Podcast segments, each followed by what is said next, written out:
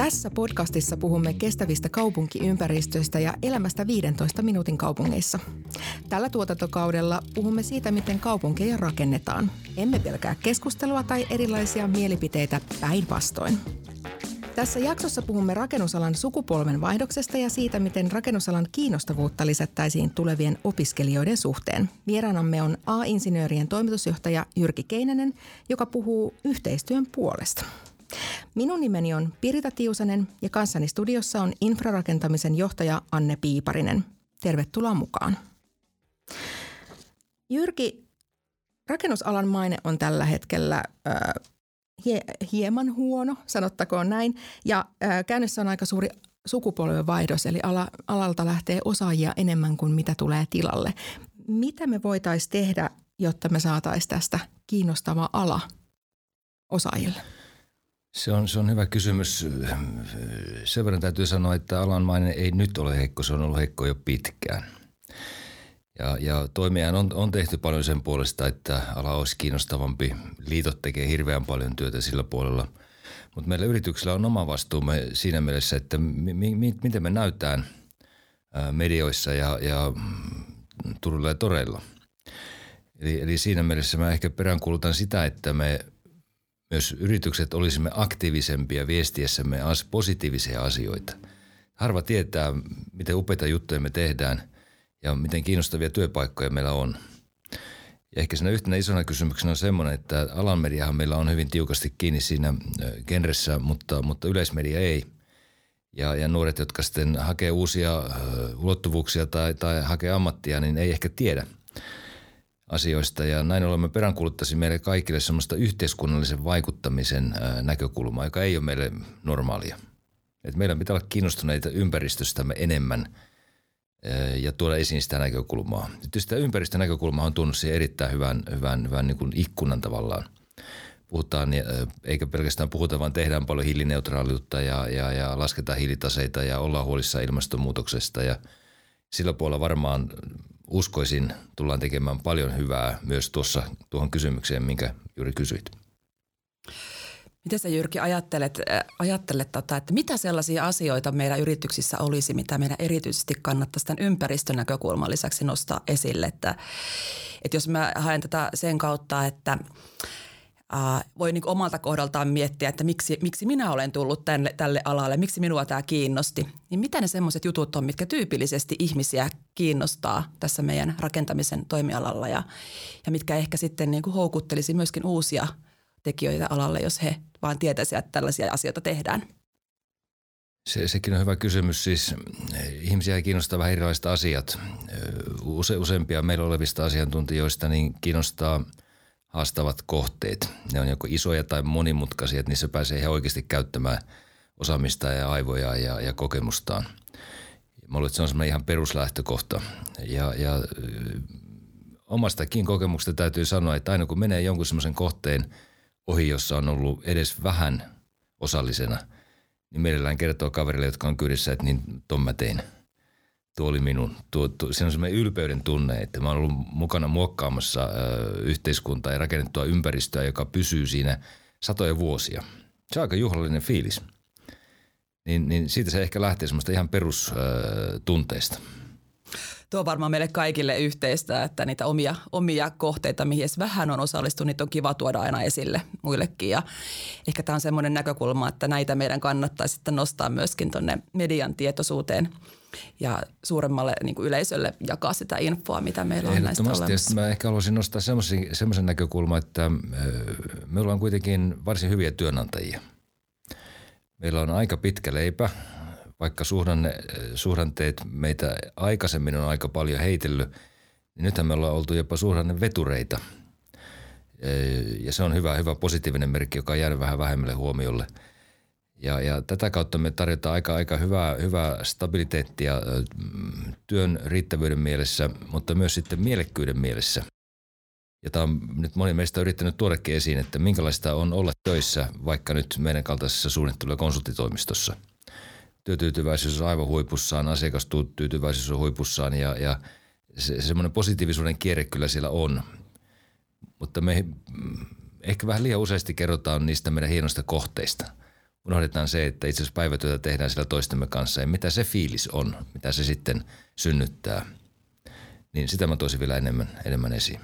Toi on hyvä näkökulma kyllä, että työtyytyväisyys on jokaiselle niin kuin tietysti semmoinen ratkaiseva asia, että jaksaa samassa työpaikassa vuosia olla.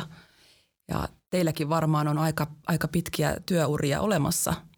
Oletteko te nostanut näitä tämmöisiä henkilöitä esille – on, meillä on, on äh, periaate, että kaveri päivässä nyt ihan ensinnäkin, mutta sitten näitä vuosiakin tulee, että mä menen huomenna, meillä on virtuaaliset kesäjuhlat ja siellä on palvelusvuosimuistamisia kymmenestä vuodesta eteenpäin ja siellä on muutama 35 vuotta talossa ollutta. Ja siinä on tietysti kerrottu, äh, lyöty sitten tarinaakin, että mitä se 35 vuotta sitten oli tämä maailma. Yritetään tuoda nuoremmillekin sukupolville esiin että näkökulmia, joita ehkä harvemmin tulee nähtyä kun aina katsotaan eteenpäin, kun katsoo taaksepäin, että miten paljon onkaan kehitytty. Mutta kyllä muistetaan ja, ja, ja kunnioitetaan myös tämmöisiä henkilöitä aivan ehdottomasti. Mulla oli eilisiltana ilo, ilo käydä viimeinen keskustelu, mitä kävin, kävin töiden merkeissä, niin semmoisen henkilön kanssa, joka eilen jäi itse asiassa viettämään kesälomia ja jäi sen jälkeen lomal, lomalta totani, eläkkeelle. Ja hänellä on 41 vuotta uraa Y-itellä takana. Ja sen keskustelun aikana niin nousi sitten aika vahvasti esille myöskin sellainen näkökulma, että että hän oli päivän aikana saanut sitten useita viestejä semmoisilta ihmisiltä, jotka muistelivat nimenomaan niitä oman uran ensiaskeleita, kuinka he tulivat yritykseen töihin ja tämän kyseisen vastaavan mestarin työmaalle ja minkälaista oppia he siellä saivat. Ja, ja tota, se oli aika mielenkiintoista keskustelu, mitä hänen kanssa käytiin ja siihen yhdistyi myöskin tämä kulma tästä muutoksesta, mitä vuosien varrella on tapahtunut. Mutta äärettömän tärkeä, tärkeä asia just tämä kasvatusnäkökulma, miten me kasvatetaan ja otetaan vastaan niitä uusia tekijöitä tänne alalle. Kertokaa lyhyesti, että mitkä on ne isoimmat asiat, mitkä tässä lähiaikoina on tapahtunut. Että jos nuoret haluaa uusia tapoja tehdä töitä ja ala nähdään ehkä vähän vanhanaikaisena, mitä se ei kyllä ole, niin mitkä on niitä uusia juttuja, mitkä houkuttelis nuoria? Tuohon semmoiset ehkä helpot vastaukset on, että ensinnäkin digitalisaatio on aivan, aivan itsestään selvä. Niin YTllä kuin meilläkin on, on jo aika paljon devaajia, koodareita ja, ja tietysti ei olla varmaan seksikkain alla houkuttelemaan huippukoodareita, mutta kyllä niitä vaan on ruvettu saamaan, kun maine on kiirinyt. Meilläkin on, niin kuin Itilläkin on startup-ohjelma, sijoitetaan startup-yhtiöihin, tarjotaan mahdollisuuksia henkilökunnalle perustaa omia startuppeja – ja se, se on semmoista niin kuin, tu, tuoreutta, joka sitten myös tekee kyllä alalle erittäin hyvää. Toinen tietysti ympäristöasiat, ilmastonmuutosasiat, niin ne, ne on semmoisia, jotka, kun meillä on aika hemmetin iso kädenjälki sitä, mitä me tehdään. Ja jos ihan oikeasti haluaa vaikuttaa ilmastonmuutokseen, niin tervetuloa alalle. Mm, just näin. Mahdollisuus vaikuttaa on varmasti yksi sitten myöskin se semmoinen mahdollisuus tehdä aitoa yhteistyötä erilaisten toimijoiden kanssa on myöskin mun mielestä erittäin tärkeää. Monet, monet pitävät siitä, että he pääsevät semmoisen asiantuntijaverkostoon toimimaan ja käyttämään sitä semmoista omaa luovuutta, mitä jokaisesta löytyy. Ja, ja tota, et siinä saa ne omat ajatukset esille myöskin monissa, monissa eri asioissa. Joo, toi on totta. Siis kyllähän alahan itse asiassa vaatii aika paljon luovuutta ratkaisuja. Koko ajan tehdään ratkaisuja, uusia ratkaisuja – mutta yhteistyön pointti on kyllä tärkeä. Ala ei ehkä ole niinkään tunnettu siitä, että on, on hyvin oltu tämmöisessä pil- puhutaan hankintaketjuista ja alihankintaketjuista ja sitä viimeisen tekijän vastuusta. Se on korostunut ihan liikaa, koska me tehdään todella paljon integroidulla malleilla, jotka on osoittanut voimansa ja ovat fantastisen hyviä työympäristöjä – että monet nuoret toivoo jopa, että kun on saanut olla yhdessä semmoisessa hankkeessa, semmoisessa hankemuodossa, että kun pääsisi seuraavaan, ne kovin mielellään edes lähde enää niin sanotusti perinteisiin malleihin. Otetaan tähän väliin tarina. Ähm, vähän siitä, että millaista on työmaalla olla töissä ja sitä johtaa ja millaista se on, kun siellä asiat menee hyvin ja jatketaan sen jälkeen keskusteluun.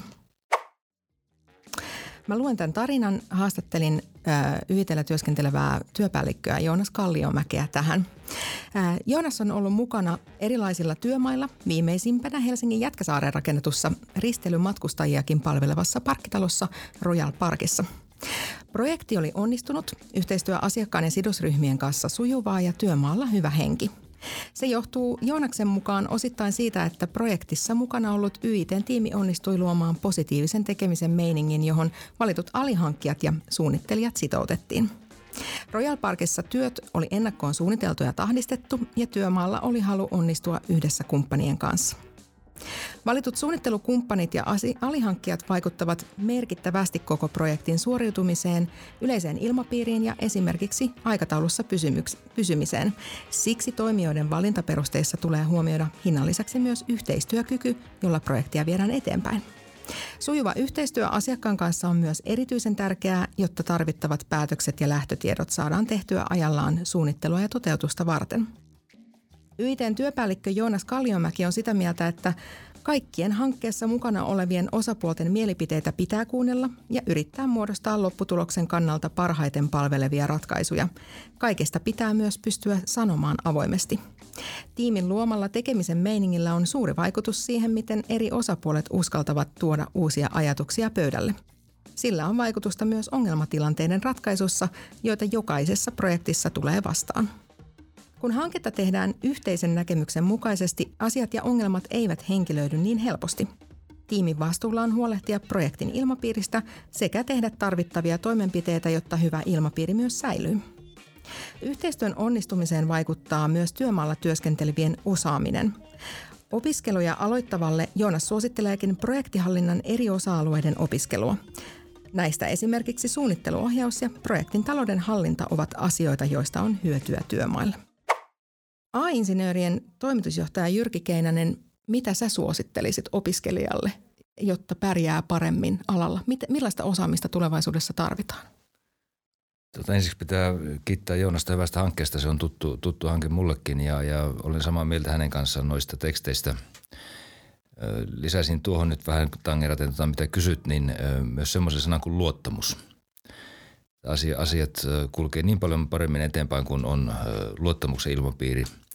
Ja niin kuin sanotaan, että sitten kun on epäluottamuksen ilmapiiri, niin palautteen anto koetaan kettuiluna, mutta luottamuksen ilmapiirissä se koetaan rakentavana. Oli hienoa, että Joonas otti sen, sen asian esiin. Mutta taas sitten näitä osaamisia, mitä, mitä on ilmeisiä, no on tietysti kaikki nämä tekniset jutut. Se on, se on absoluut semmoinen perusjuttu, että lentokoneen pitää pysyä ilmassa, että pitää osata lentää. Mutta sitten tullaan vielä sinne palvelupuolelle ja, ja tyytyväisyyspuolelle, niin tangeratten tuota Joonastakin vähän, niin kyllä ihmisjohtamista kannattaa opiskella. Jollekin se tulee luonnostaan, mutta siellä on lainalaisuuksia, siellä on asioita, mitä kannattaa tai ei kannata tehdä. Rakentaminen ja sen yhteistyö, niin kuin tuossa äskenkin tuli esille, se on ihmisten välistä. Tämä on ihmisbisnistä ihan viimeiseen asti. Ja jos me ei siinä pärjätä, niin vaikka olet kuinka hyvä teknisesti, ei oikein tahdo tulla mitään. Motivaatio syntyy siitä, että meillä on hyvä tsemppi. Tekninen osaaminen tulee siinä mukana. Mutta se, että meillä on, on epäluottamuksen ilmapiiri tai ei ymmärretä ihmisjohtamisen näkökulmia, niin, niin me ollaan vaikeuksissa. Toi on aivan, aivan totta ja jos sillä tavalla miettii sitä, että, että mitä esimerkiksi omina opiskeluaikoina, millä tavalla ihmisjohtamista opetettiin, niin käytännössä ei millään tavalla – ja nyt onkin niin kuin ilosta huomata se, että jo ihan tämmöiset jopa alle kouluikäiset lapset päiväkodeissa, siellä on tämmöisiä projektioppimisen kokonaisuuksia, missä tällaista tiimityöskentelyä harjoitellaan. Yhdessä mietitään, mietitään projektiin tavoitteita ja, ja sitten lähdetään miettimään, että millä tavalla me näihin tavoitteisiin päästään ja niin kuin tehdään koko se toiminta läpi alusta loppuun asti. Ja samoin sitten tietysti niin kuin ihan kouluissa tämä tällä hetkellä on jo aivan toisella tasolla – mä tätä, mietin, mietin tätä, tätä, että mitä, mitä pitäisi, jos, jos olisi tämmöinen peruskouluikäinen lapsi tai nuori, jolle, jolle pitäisi antaa jotain suosituksia, että mitä kannattaisi opiskella, niin jotenkin tuonne tulevaan on tietyllä tavalla hirveän vaikea nähdä. Ja näähän on semmoisia diginatiiveja nämä, nämä meidän nuoret ja lapset tällä hetkellä. Ja ja tietysti yhteistyö tärkeitä, opetella ne taidot kuntoon. Mutta sitten sen lisäksi niin jotenkin mulla on sellainen olo, että semmoiseen kaikkeen luovuuteen kannustaminen että opet, opetellaan olemaan luovia ja idea, niin kuin idearikkautta, hankitaan niitä taitoja, millä voidaan, voidaan esimerkiksi niin tämmöistä ideointia ja innovointia tehdä, niin pitäisi myöskin erittäin tärkeänä näille tulevaisuuden tekijöille, että sitten siellä on, on monia ovia auki, mihin suuntaan voi edetä, kun, kun on semmoinen kyky olla luova. Mitä mieltä se Jyrki ottaisi luovuudesta? Just, just näin ja, ja siitä vielä, jos ottaa loikan eteenpäin, niin äh, miten saadaan semmoisten niin sanottujen maan hiljaisten luovuus esiin? Tullaan takaisin siihen ihmisjohtamiseen vähän. Kun sulla on 10, 100, ehkä tuhat ihmistä työmaalla, jotka voi olla kaikki vieraita. Ja ryhmissä ruvetaan miettimään, että miten sitä tehdään paremmin, niin miten sä saat sen luovuuden esiin? Se vaatii omaa osaamista sekin. Mutta kyllä siinä itsekin pitää olla luova ja ymmärtää sitä prosessia, mitä tapahtuu, kun uutta tehdään. Kaikki, tuo on ihan totta, ne kaikki, kaikki tuo on tärkeitä. Ja edelleen kompleksinen ympäristö, siis vieraita ihmisiä todella paljon, mutta pitäisi saada nopeasti rajallisessa ajassa. Takalauta on kuitenkin aina asetettu asiat toimimaan. Kyllä sieltä löytyy paljon osaamisalueita. Just näin, tuo on se potentiaali, mikä jää, jää usein hyödyntämättä monillakin projekteilla, että ei riittävästi pystytä oikeastaan johtamaan sitä, sitä ideoiden ja innovaatioiden tuottamista, vaan tota, se, se iso massa porukkaa, niin se osaaminen jää hyödyntämättä. Niin, ja muistatko Anne, miten paljon Naantelin työmaalla tehtiin Muistan. innovaatioiden esiin, kaksi, eteen 200 mitä 15 Joo. tuotantoon mennyttä ideaa, mutta ei, ei tullut käsiä heiluttelemalla. Ei, että sitä johdettiin sitä prosessia niin, hyvin näin. systemaattisesti ja silti se otti aikaa ennen kuin se lähti niin kuin oikeasti käyntiin kunnolla. Puhutte siis Naantalin CHP-laitoksesta, joka tehtiin allianssimallilla. Kyllä joo, se on, se on hyvä esimerkki siitä, että, että mitä kaikkea sillä yhteistyöllä voidaan saavuttaa ja semmoisella, semmoisella tota, avoimella luottamukseen perustuvalla tekemisellä. Perusta kuntoon ja sitten näitä herkkuja vähän päälle, niin hyvä tulee. Sitten muistaa kertoa vielä muillekin, että niin, mitä kaikkea me ollaan tehty hienosti. Niinpä. Kertokaa vielä tähän loppuun, että mitkä on ne asiat, mitkä on teitä eniten auttanut työssä? Tota, ehkä muuten yksi asia, joka tässä ei vielä tullutkaan esiin, niin, niin verkosto. Lähtee ihan opiskeluajoilta, että tuntee ihmisiä, jolle voi soittaa – tarvittaessa tai jonka kanssa voi tehdä töitä enemmän tuttuna kuin tuntemattomana. Kyllä mä sanoisin, että se on ehkä semmoinen pohjavire, joka on, on tuonut aika paljon hyvää. Ja toinen on sitten hyvät esimiehet. Antaa tilaa, antaa vastuuta ja katsoo, miten kaveri pärjää. Ei välttämättä kaikille sovi, mutta, mutta se on ollut yksi semmoinen luottamus siihen, että uskaltaa tehdä – että ei pelkää sitä, että tekee avauksia ja, ja, ja kokeilee vähän uuttakin ja hyppää uusiin asioihin, uusiin rooleihin. Joo, mä oon kyllä ihan täysin, täysin noiden samojen asioiden takana, mitä Jyrki tuossa toi esille. Eli ovat myös omalta osaltani auttaneet ja – ja kyllä sitten tietysti aina se, se ihan se päivittäinen arki ja miten sujuvaa se on ja, ja se, että on niitä, niitä hyviä työkavereita myöskin sitten, sitten siinä omassa lähipiirissä, niin, niin tota, toki se aina sitten auttaa niiden yhteisten asioiden eteenpäin vientiä. Se, että ei ole sellaista fiilistä, että on yksin ratkomassa tässä koko maailmaa. Just näin, siihen mä nostaisin edelleen siis luottamukset. Kun sulla on luotettavat kollegat ympärillä, niin sun ei tarvitse koko ajan ei pelätä eikä miettiä eikä valvoa – viettää unettomia öitä, että sä, sä uskallat antaa mennä. Sä oot ihan oikeassa siinä.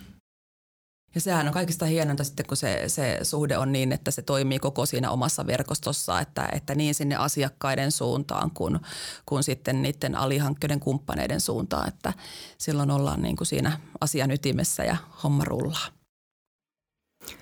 Kiitos A-insinöörien toimitusjohtaja Jyrki Keinänen, että tulit kiitos. meidän vieraaksi ja kiitos infrarakentamisen johtaja Anne Piiparinen hyvistä näkökulmista tähän keskusteluun.